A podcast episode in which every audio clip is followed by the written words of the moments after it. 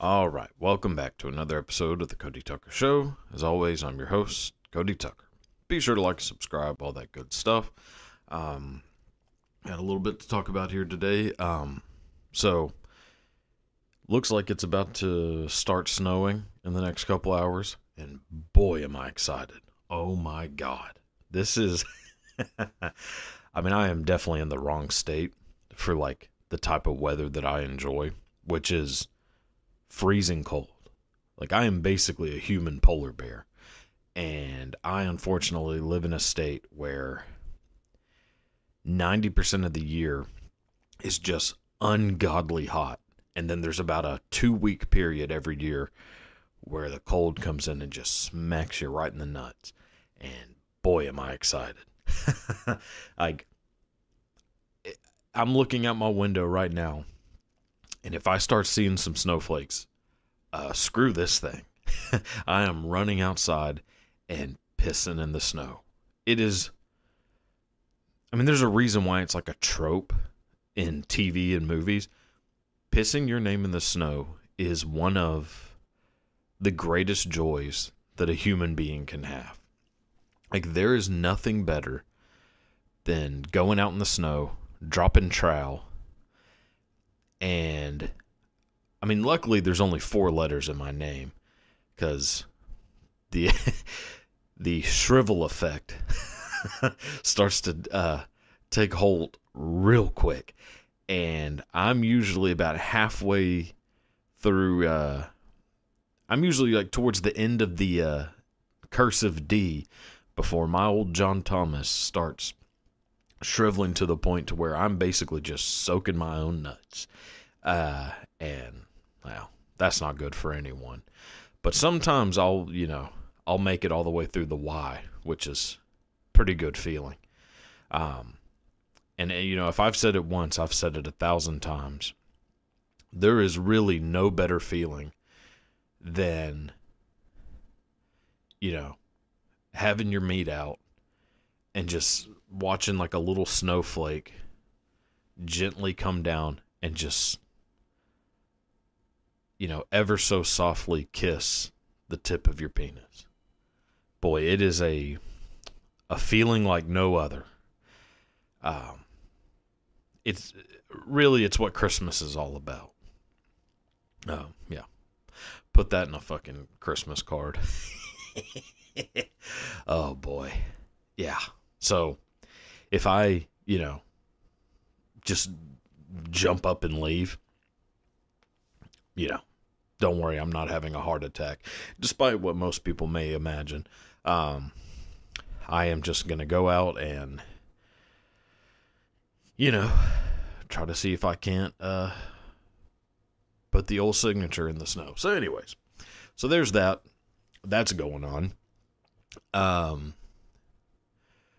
and really it'll make up for uh, the horrible mood that I'm in right now. Because to be on, so to be honest, um, I am. I'm a massive NFL fan, massive football fan, and I don't talk about sports a whole lot on here because, again, there's a million sports podcasts, and I'm not a sports expert. I'm not really an expert on anything yet. here we are, um, but I I love football, hockey, and basketball. Baseball can completely suck one. Um, there's just there's no chance on earth that you will get me to care about a sport that has 160 games because that means none of the games matter. Hockey and basketball are kind of toeing the line, to be quite honest, which is one of the reasons why I don't start watching uh, hockey or basketball until right about now. Um, the NFL does it perfectly 17 games, every game matters. Uh, now, granted, I am also a um, Las Vegas Raiders fan, which, you know, that's that's a that's a topic for another day, I guess, because I'm gonna end up driving myself to having a fucking aneurysm if I keep talking about the Raiders. So, but uh, playoffs have started, and I'm recording this. Um, well, I guess it'll be the day before the episode, two days before the episode comes out. It's Sunday right now. um, right before the rest of the playoff games have happened. So as of right now, there have been two playoff games, and I have lost my ass in both of them. Boy, I thought the Browns were going to win. That didn't happen. Um, and I thought somehow the Dolphins might at least cover the old spread, and uh, they did not. Which I should have fucking known better. I should have known better. I mean, it was with a wind chill minus 30 degrees in that damn Chiefs game. There isn't. You, I mean, I love the cold, as aforementioned. There is no force on this planet that get, could get me to sit in a stadium in minus 30 degree wind chill weather. No way. Um, I mean, the Beatles could have a reunion concert, and no, I'll uh, I'll watch it on YouTube. Like there is, I mean, it, God, it has to be miserable. Which you know, not to brag, but I did play uh, a little bit of JV football back in the day, and I remember us having like practice, and it was like snowing a little bit during our practice, and how much it hurt to do anything. Like I can't imagine. Oh my god! I mean, granted, they're getting paid millions of dollars, and if somebody was going to give me a million dollars, I'd go out there, you know, completely in the buff, and you know, yeah. I mean, I mean there's a, you know, you can't really complain about it too much when you're getting paid millions of dollars. Um, but all case the point of any of this is really that as much as I love football and love the NFL, I am getting about this close from never watching another game. The amount of times during that game where I was like, okay, this is rigged. This whole thing is a, a sham. And I know that, like, the NBA had issues with this you know, with old Donahue, Donahue, Donahue, I think is his name, the ref that was, you know, the ref that was leading the league in blocks. they get, uh, uh, you know, I don't want to think that the NFL is rigged. I don't want to think any sports are rigged. But when you're watching a game, and I already hate the Kansas City Chiefs so much and this is pre Swift. This is pre, uh, you know, the reign of Taylor Swift. I already hated the Chiefs as a Raiders fan. Hate them so much. Um, as someone from the same area as Patrick Mahomes, where all you hear is people talking about how much they love Patrick Mahomes and now are also somehow Kansas City Chiefs fans, makes it even worse. But when you watch a game and you notice that all the calls seem to be going towards a certain team to protect a certain player, it is hard not to just say, okay, I'm done with this. If the Chiefs win the Super Bowl this year, mark my words, uh, it is January 14th. If the Chiefs win the Super Bowl this year, I I'm done. I'm boycotting the league. I'm I'm turning into you know a 70 year old uh, white person when they saw Kaepernick taking a knee. That is the feeling I'm having right now, seeing the uh, just blatant cheating going on by the NFL referees towards the Kansas City Chiefs. Well, in you know helping the Kansas City Chiefs, I guess towards all the other teams, but um, yeah, I will. I will. Boy, I'm boycotting the goddamn NFL. They're already screwing up the Super Bowl halftime shows, and they've been doing that for a long time. Uh, you know, so that already has made it be like, God dang, like even the Super Bowl is not really that fun to watch anymore. Now, I mean, I'm really, I think, just talking out of my ass right now. Because even if the Chiefs do win the Super Bowl, there's like a 99% chance that as soon as the ne- next year's season starts, I'm right there watching it. Heartbroken every week. but we'll see. I mean, it is just, and then of course, like the Taylor Swift coverage just makes it so much worse. Like there really isn't no one more mediocre in every way a person could be mediocre than Taylor Swift. Like, and I know I've gone on and on about how much I hate that human being. But whenever the, like, there just isn't a person more boring. like, it is, it is just astounding. I mean, I guess whenever your parents are fucking millionaires and can buy your way into being famous, you know, then, well, it might work out for you. But it is just staggering to me. Like Travis Kelce, handsome dude. And again, hate the Chiefs. Cannot stress this enough. Travis Kelce, handsome dude, had a dating show where every woman on the show was a, oh my God, like, you know, a solid 10. And to like settle on Taylor, I mean, Jesus. Like there are women that work at, you know, the there are women at the TGI Fridays that are 10 times more attractive than Taylor Swift and probably better singers. uh, you know, I mean, you can go to a karaoke night at a biker bar and see, you know, women who are better looking and more talented singing, you know, fucking Bonnie Raitt songs at the top of their fucking lungs. Anyways, it's just, you know, something I just wanted to get off my tits and well, there it is. Just really a, a frustrating NFL season. I mean, it's not over, but it feels over. So, yeah, winter is coming. Anyways, we'll move on from that. I believe I actually had a few um, questions sent in that I'd like to go through. I think there was a couple. Yeah, here we go.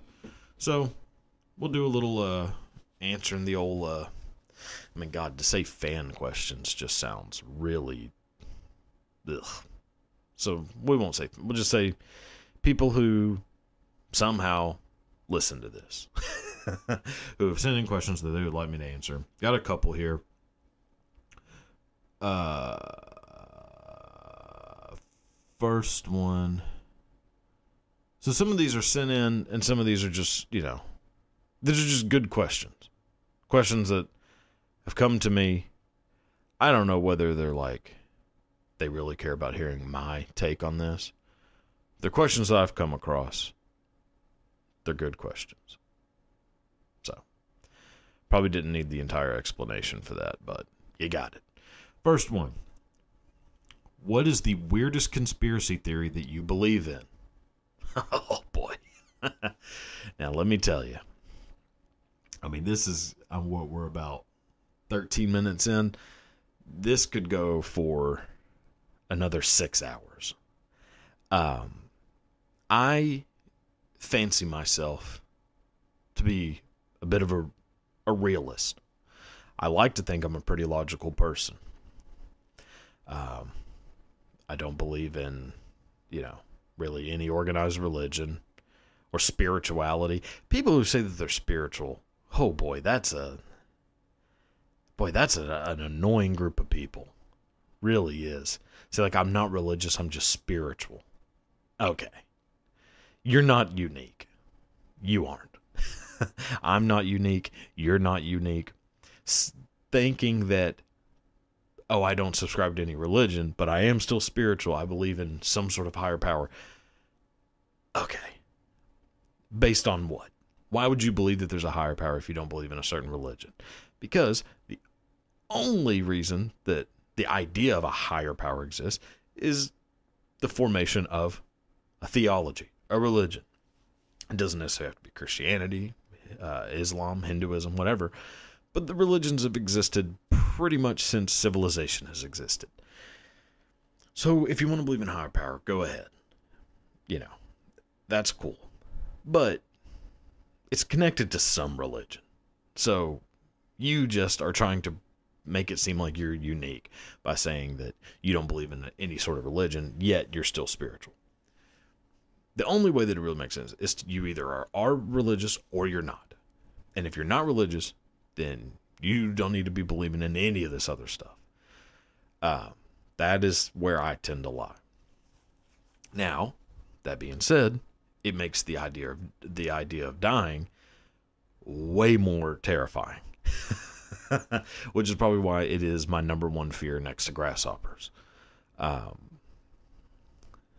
because the idea of nothing happening is so terrifying to me. And I know for some people it's like good for them. Like the idea that this is it, this is your one shot, um, make the most of it. Man, if that that make, gives you comfort, boy, that's that is amazing. It does not do that for me at all. it makes me terrified that I won't know what happens after I'm gone. Um, whereas if I did just, you know, say screw it, I'm a I'm a Baptist now, which actually if I was going to pick anything, I'd probably go full on Roman Catholic. Um, seems like a wild uh, bit of a wild time. So, and it's like easily the most terrifying religion there is. And as somebody who loves tradition and loves like weird, creepy, ritualistic stuff, really nothing, uh, you know, scratches those itches like a uh, a good mass. So, you know, gun to the head, I'm converting to Catholicism. Uh, you know, so there's that. But also, that's probably never going to happen. It might, but probably won't ever. But I do understand the like, like the people who say, like, I'm not worried about dying because I know I'm going to a better place. I don't understand how you believe that. I'm not criticizing you for believing it. I'm saying literally, I don't like I can't picture that in my head and it just like be okay. like okay, like I 100% believe that that's going to happen. And I'm not saying that the people who do believe that also don't think that, you know, I'm not saying that the people who believe it aren't skeptical. Like I'm sure that there are people who 100% believe that that is the truth. And I am uh, so jealous of those people. I just can't do it. I am just inherently, I don't trust people. I don't trust people. I don't trust ideas. I don't trust things. When I'm told that I should believe something, immediately, red flag, I don't believe you. Now, that whole train of thought, I probably, that meant nothing. Back to the and I guess it is kind of connected. I love conspiracy theories. Love them. I love learning about wacky conspiracy theories. And I would say nine out of 10 of them I completely dismiss as just being like, oh, this is fun. But it ain't real. The moon landing, it wasn't faked. Now, was the footage, some of the footage faked? Oh, yeah. But we went to the moon. And the people were like, well, why didn't we go back? We did go back multiple times. There have been a lot of people who have walked on the moon. it isn't just old Neil and Buzz. I think, eh, could be wrong. I think there's been like 17 people that have walked on the moon, which is crazy that you only can that we only know two of them. Like, if that number's right, which I think it is, that's like 15 people that walked on the moon. I mean, I can name more people who, you know, I can name more people who were on The Sopranos. And hell, that's I mean, I can name more people who were on. I can name more people who did guest spots on Full House than I can people who walked on the moon. that isn't good. That can't be good for society. And I'm sure I'm not alone. Um, yeah. Like that is astounding. But anyways, I do believe that the moon landing was real. We did it multiple times, and then like, why haven't we been back since then? For what? There's nothing there. Why, why would we spend millions of dollars to go back to just a hunk of dust? Because if you watch the videos, it doesn't seem like a uh, pleasant place. It's not like there's like, you know, a mall and like, a, you know, a, an amusement park or something. Like there's nothing to do. like all the cool shit is here. Like why would you spend millions of dollars to go to there? Like you can spend a couple grand and spend a week at Disney World. Like, yeah. Yeah, I'd much rather do that than go on some barren wasteland. Well, anyways. Um so that one and of course the Kennedy assassination is my holy grail. Actually, the Holy Grail is kind of a conspiracy theory. Ever since I remember reading the Da Vinci Code, like right whenever the movie came out, so like I read the book, immediately watched the movie right afterwards because it was like I guess I was in like maybe middle school, and boy did I start.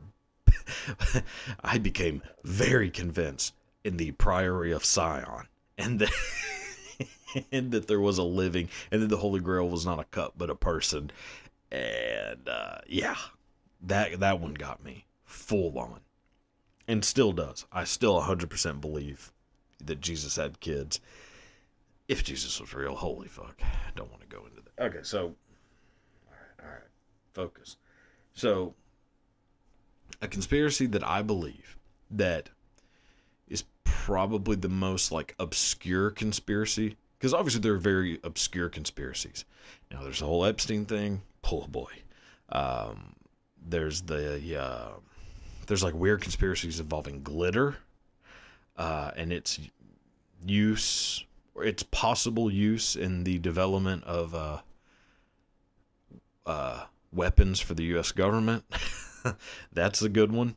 Um, but the one that I am, I 100% believe in from like, you know, and I know anecdotal evidence is not real evidence, but for me, I guess I'll, I'll use it, is the conspiracy that oil companies pay off local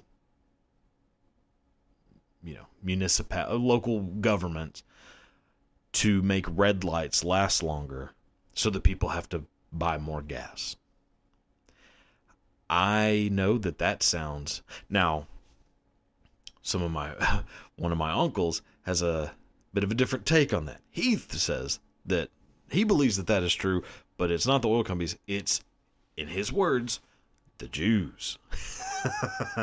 I don't. I, I don't think that's necessarily true.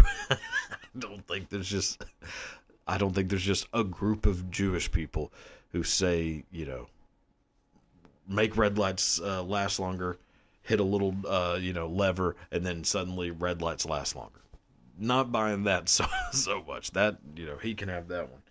I uh, wholeheartedly believe that oil companies, Exxon Valdez, whatever Exxon uh, Exxon Mobil, Exxon Valdez, what's Exxon Valdez? Oh, that's the that's the fucking oil spill. Exxon Mobil, whatever. All the other oil companies, BP, even I'm sure it happens in, you know, Britain. I 100% believe that they make red lights last longer because I don't know how many times I've been driving around, like especially at night, stop at a red light. There is not a single car within a, I would say, half mile radius of me. And I will be at a red light for 15 to 20 minutes. And eventually I'll usually just run the red light. Sorry. But, you know, the fucking cabal is not uh you know i'm i'm not losing my money over this shit and then but while i'm waiting i'm like why is this happening because on the other side of the road the other crossway green light the whole time there's no cars coming in uh, north or south like if i'm going east west north south green whole time not a single car i'm the only car red light the entire time. And there have been times where I've been approaching a green light and it'll go yellow to red right before I get to it. No cars around. Like it waited for me to get to that light before it started to turn red so that I would have to sit there and wait. And I don't know if they're just doing this to screw with me I don't know what I did uh, personally, but I do 100% believe that it's just a tactic to make you have to buy more gas. And I that probably sounds nuts to some people, but to people who have been stuck at a red light for 30 minutes without a single car in sight, you know exactly what the fuck I'm talking about. So that's a that's a big one. I don't really know if there's like that many. I mean, obviously like the satanic panic stuff. I think there's probably a little bit more to that than just like people making up, you know. I think there's probably something to it. I mean, there's obviously, I mean, Jesus, dig into like the the family and all that shit. Uh, probably save that for another episode because boy, I don't really need this to turn into some, you know, whack job shit. But it's fascinating to me. Um, so, anyways, see if I got another question. So, what was that one? The conspiracy one? Okay. Here's one. If all animals were the same size, which one would win in a fight? I guess by that they mean which one would be like the most dangerous. If all animals were the same size, which one would be the most dangerous? Holy fuck. Now that is good. Okay. So, for sure in your head, first thing that comes to mind is like tiger. But that's because tigers are normally already big, scary, and ferocious. But so if a tiger, so you would have to make a tiger, every animal would be the same size as a tiger. I mean, I'll be honest, house cats are pretty strong. You know, what's crazy is that like when you watch like Planet Earth shows like that, they'll show like a jaguar and they'll say like, "Oh, this jaguar is 250 pounds," and in your head you're like, "Oh, damn, that's pretty big." Like I weigh about 350, so that thing weighs only 100 pounds less than me. I mean, a like an NFL linebacker, for the most part, weighs about 250 pounds. That's a big cat. But you don't really fully understand how strong, because you like compare it to a human, which is 250 pound human, pretty, you know, like an NFL linebacker, very strong person. But if you think about like, if you've ever tried to give like a house cat a bath, you know, a house cat weighs what, eight pounds, 10 pounds? It's like 10 pounds. A house cat weighs 10 pounds. If you try to give a house cat a bath, it is almost physically impossible to hold on to this animal. Like the amount of strength that a 10 pound house cat has. Now, imagine something that's the exact same thing but weighs 25 times as much. I mean, you would have no chance. I mean, a jaguar is. I mean, basically like 25 house cats put together. There's. Like, imagine trying to give. Like, you had a bathtub. You have to give 25 house cats a bath. I mean, you'd be sh- you'd be ripped to pieces within seconds. And this is just one and these this is all that put into one thing. you have no chance. That being said, say so now you make a jack because like an elephant's very strong, but you'd have to shrink an elephant down to the size of a of a tiger. Like if we're going back to the tiger analogy, or example. You'd have to shrink an elephant down to a tiger. I feel like I could handle an elephant that was the size of a tiger. I mean, I'm not, you know, like some kind of like badass or something, but I feel like I could fairly easily hold my own against a uh, a tiger-sized elephant. I mean, be like it's basically a calf, like a baby cow, at that point. and I could fuck up a calf easily. I could probably fuck up a full-grown cow if I'm being quite honest. Not a bull, of course, but like, I don't know. I feel like I just said something real stupid. You know the feeling whenever you're like, oh, why the fuck would you say that? That's kind of how I feel right now, saying that I could take out, that I could handle myself against a full grown cow. There's not a chance in hell I could do that. But it wouldn't be a full grown cow, it'd be a calf. Calf a lot smaller. Elephant the size of a calf. Small elephant. could probably handle myself. I mean, a full grown tiger, not a chance. You're shrinking a bear down to the size of a tiger. I mean, either way, you're fucked.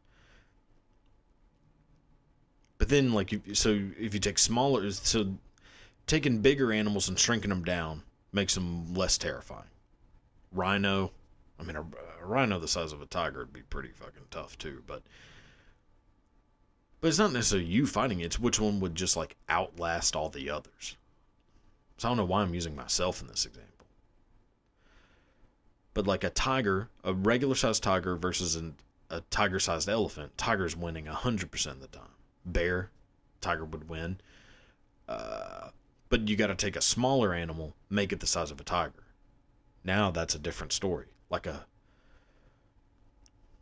like a um like a scorpion.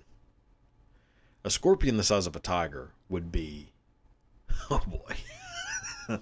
I mean it'd be that might be undefeatable. I mean, you know, scorpions what about? Yay big? About pecker sized?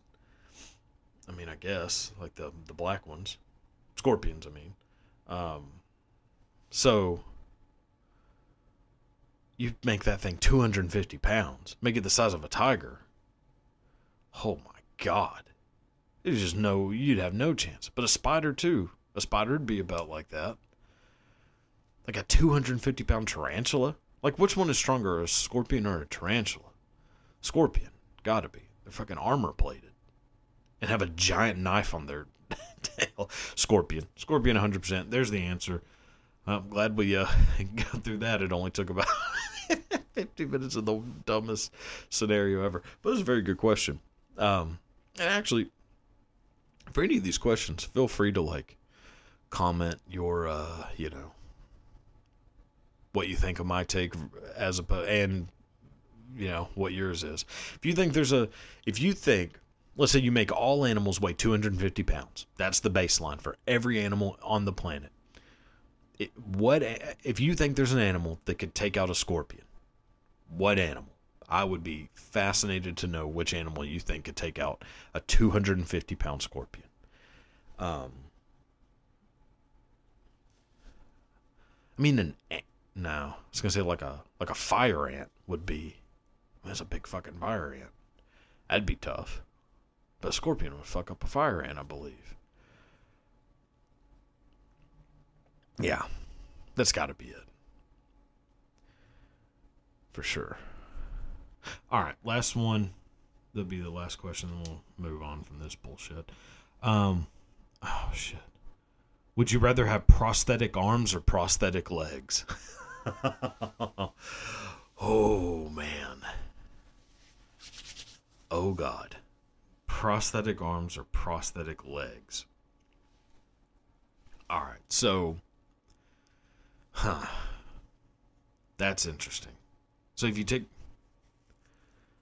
so me just being built the way I'm built, poorly would be the you know shortened version. Uh, but my legs, for some reason, most of my weight is in my fucking thighs and my ass.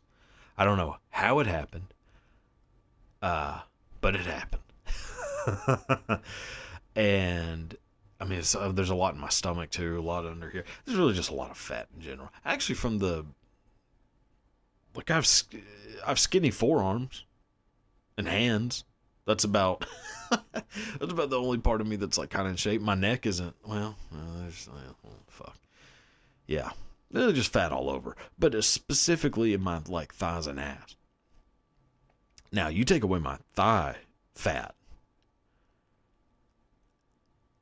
I mean, there's a like I would probably drop damn near 200 pounds if you took away my legs. I would uh, easily weigh 200 pounds less the amount of like speed and agility that I would have would be incredible. And you can hide prosthetic legs way better than you can hide prosthetic arms. So I think the obvious answer is prosthetic legs. And like, I mean, the amount you use your hands for, like really, I don't use my legs a whole lot. if that isn't, you know, staggeringly clear. Um, like I'm not a, I'm not much of a mover. So, having prosthetic legs, I mean, who would that doesn't really affect. oh god. Yeah, I think I'm good. yep. All right. Well, that was weird. So, again, not much of a mover, not like a runner.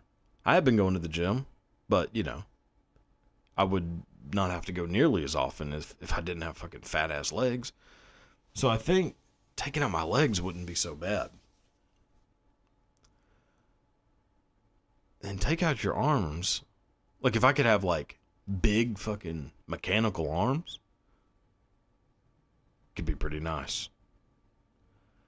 I mean, especially if like the hands you could just make like different tools. If I'm doing that, I'm 100% making my right hand a uh, having a little add-on of a flashlight because I mean you got no arms.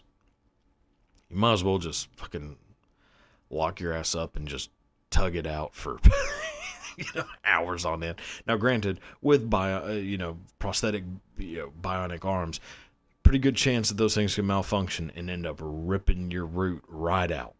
Um, so that might not be a good idea. Oh, it's legs, legs, hundred percent. I mean, what am I even talking about? Bi- fucking bionic arms?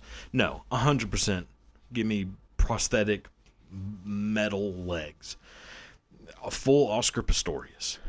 Um, yeah, there's a fucking role model to have. I mean, hey, if you can, you know, kill your girlfriend and only go to prison for like a couple of years, I guess you're doing pretty good. I mean, OJ didn't go to prison at all for it. So, OJ, still greatest athlete of all time, I guess. Anyways, so there's that. Let's see what's going on in the world. Um. Oh my god. Did I talk about I don't think I talked about this already. I don't think so. No, I didn't. So, this little bastard, hold on. This little bastard on the top right. That little fucker beat Tetris. Now, as someone who has dabbled in autism a little bit, I would say I'm probably about 15 to 18% autistic. Um, Tetris is, boy, it's a that's a game that I get addicted to, where I basically have to like, almost have to go to like, have like interventions for the amount of Tetris that I used to play. There was something about it that was like so mindless. like, boy, did it! It just calmed me down. Just watch, just making little blocks fall.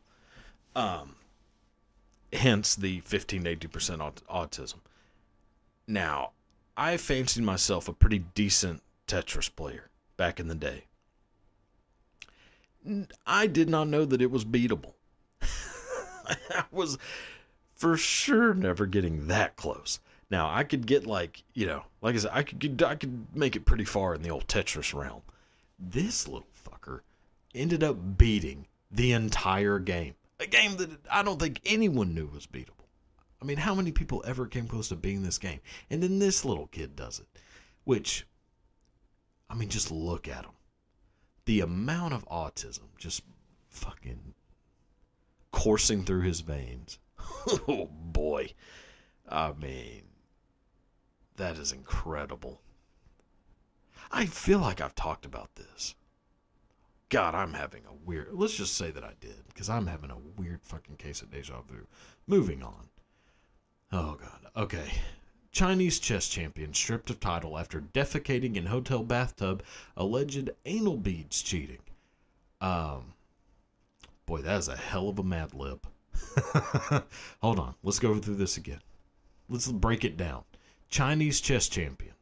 All right. So a chess champion from China. Stripped of title. All right. Following this. So he did something wrong. After defecating. So he took a shit in a hotel bathtub. All right, he pulled an Andre the Giant. Now, this last part alleged anal beads cheating. Now, um, now despite what I use, despite my normal um, behavior, I actually did read this article because, like most people who were reading along with me just then, I was utterly confused. so apparently, this Chinese chess champion, which again, if you're a chess champion, there's a pretty good chance that that intelligence, like you can't have that much of something without it taking away other things. Life is balance. Um, what is that fucking Taoism? Taoism? Taoism? Tao? Confucius? Hmm.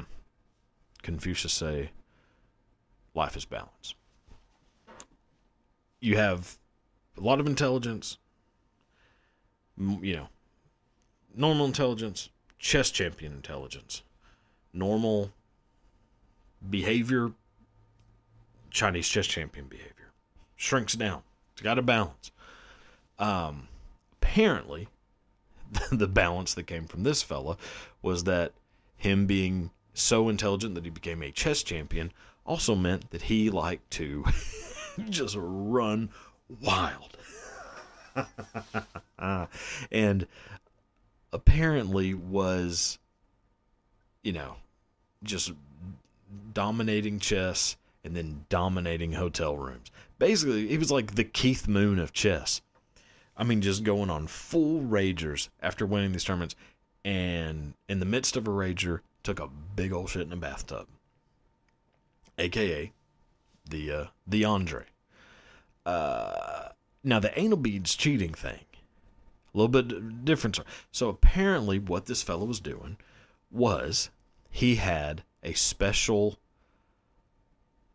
set of anal beads shoved right up his keister and during the matches had it to where they could like give off a um, a bit of a buzz whenever he needed to make a certain to make a certain move. Basically to like cheat his way into making the right moves he'd get a little little vibration um, right in his uh right in his old bunghole. The things people will do to win is just incredible. I mean, Oscar Pistorius cut his legs off. Uh, Thomas cut his. Well, never mind. Um, you know, people will do things to win. People do some wild stuff to win. I, I don't know if I've ever heard of the anal beats thing. That's a, that's a good. I mean, at that point, like, should you really be stripped of your titles? Like, if you're willing to shove a, you know, if you're really if you're willing to shove a string of beads up your ass to have them vibrate in a certain way for you to know which move to make next, you honestly should be rewarded.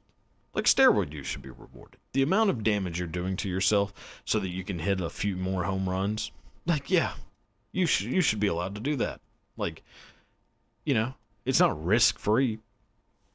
And I don't know what prolonged anal bead usage does to someone's, you know, outer colon but it can be great. Hmm.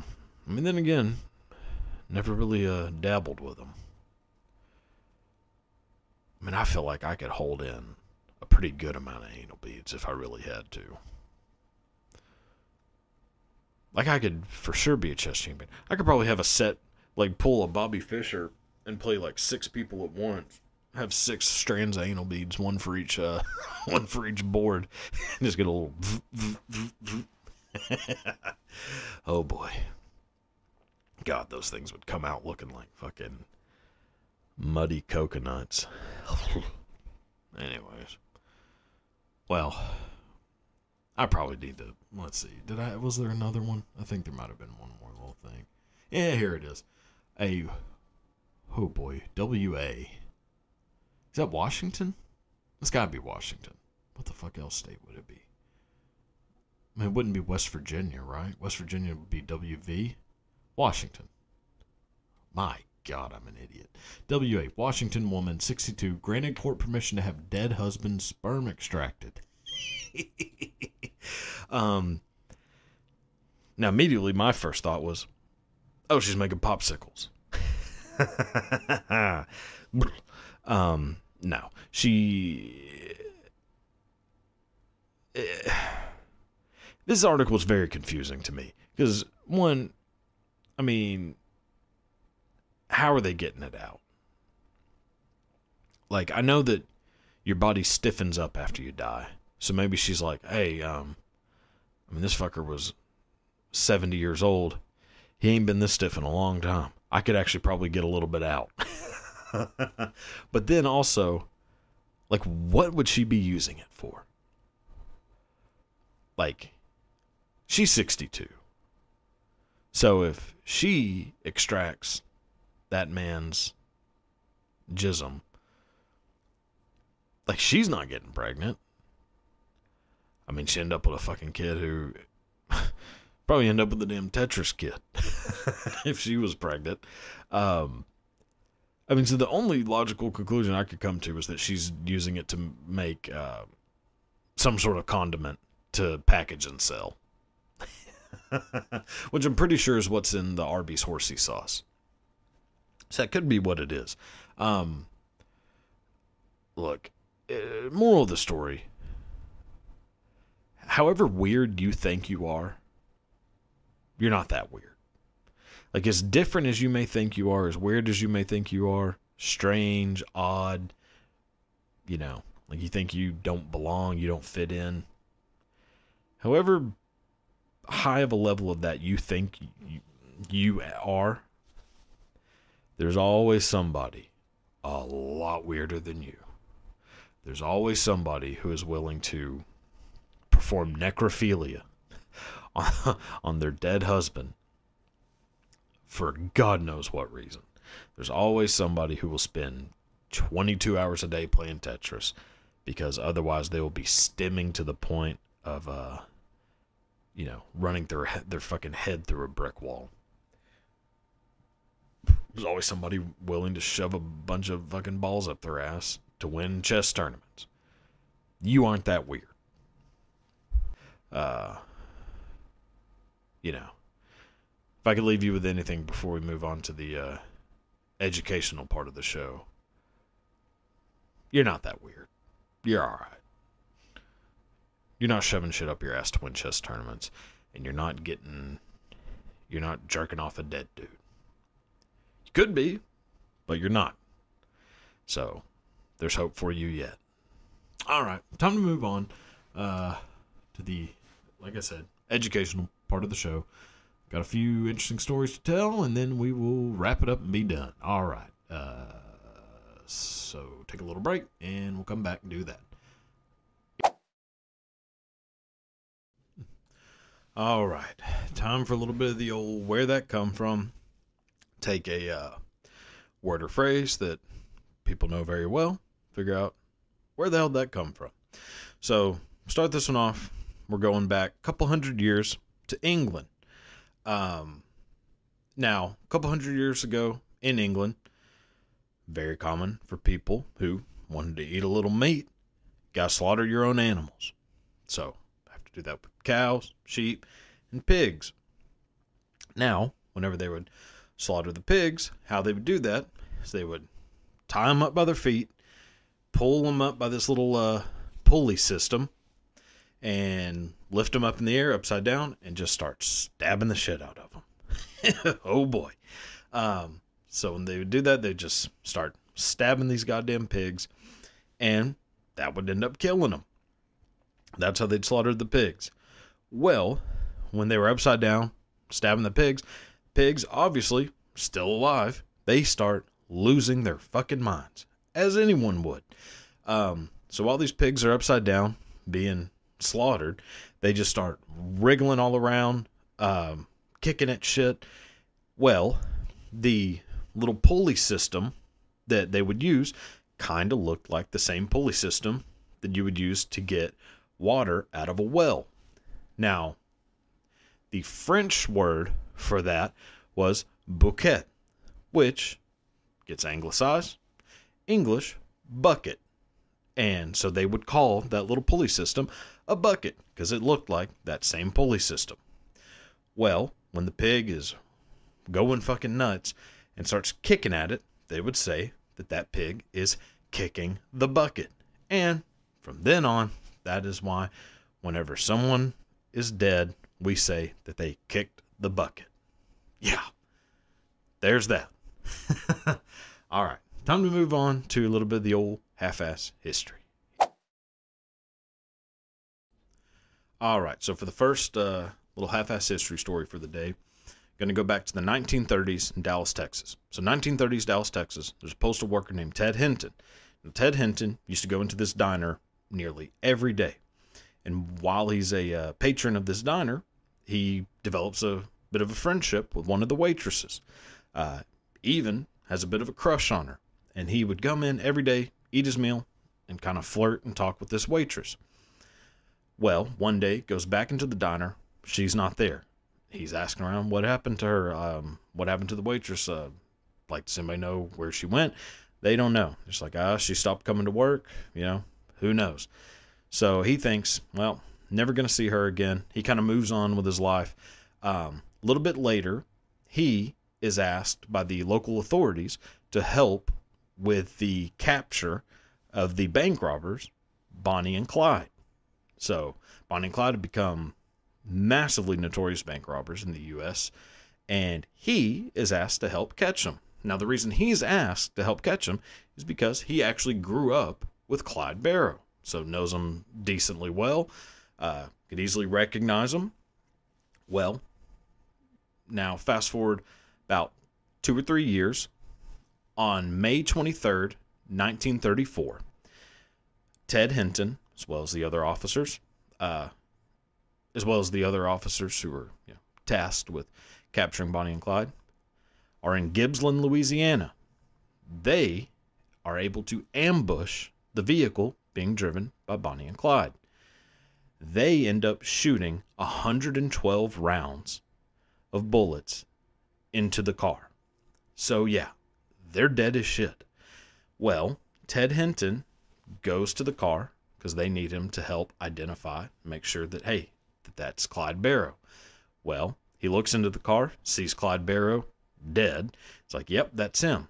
Well, he also looks over and sees a woman next to Clyde Barrow and says, hmm, that woman looks a little familiar.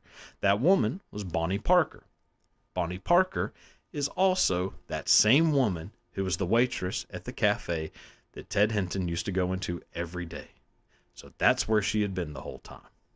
Robin Banks with uh, Clyde Barrow. yeah, pretty crazy coincidence. Um, all right, so time to move on to the next one. All right, so next one, uh, story about one of the most important families in the old uh, whiskey business. So obviously, it's going to be a uh, family or the name you're going to be well aware of. Uh, so, story about uh, the Jameson Whiskey Corporation. So everybody knows Jameson whiskey. Um, Jameson was invented by John Jameson in 1780. Uh, side note: John Jameson is also the great grandfather of Guglielmo Marconi, the guy who invented the radio. Now, this is not about Marconi, but interesting little side fact. This is actually about uh, John Jameson's grandson, James Jameson, who was a real piece of shit. So, James Jameson was part of Henry Morton Stanley's expedition to the Congo River in Africa in uh, 1887. So, 1887, James Jameson joins Henry Morton Stanley on his expedition to the Congo. Uh, they are deep into the uh, African continent have explored all these different parts of Africa along the Congo River. Well, they end up uh, meeting this tribe. And James Jameson and some of the other guys are, uh, you know, kind of talking with members of the uh, tribe, specifically the tribal chief, and kind of trying to figure out like what their life is like. No harm, no foul so far. Just being a little inquisitive. That's all right. That's all they're doing so far. Just asking them what their daily life is like.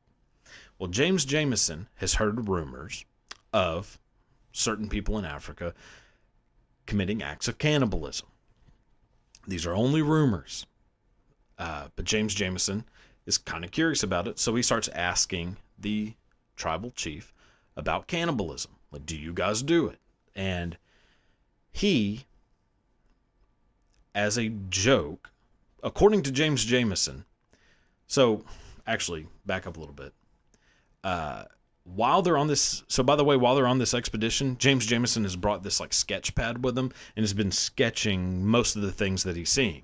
Um, he was a bit of an artist and would just sketch, you know, different animals that he saw, different people he saw, as a way to kind of, you know, document for himself the things he saw in the African continent. Okay. so James Jameson is having a conversation with this tribal chief. Topic of cannibalism gets brought up. And James Jameson, according to him, as a joke, offers the chief six white handkerchiefs for them to eat someone so that he can sketch it. And James Jameson says that that was just a joke, that he didn't think they were going to actually do it. So he kind of is, you know, back to talking about whatever. Suddenly, a group of people come in to where they're sitting with a 10 year old girl. James Jameson watches as they stab this 10 year old girl to death and immediately start cutting her to pieces and eating her. Yeah, James Jameson. So you might be thinking, well, how did James Jameson react to this? He sat there and sketched the entire thing. James Jameson, the heir of the Jameson whiskey, uh, you know, the heir of Jameson whiskey was a massive scumbag. Literally watched a child be murdered and eaten so that he could sketch it. oh my god.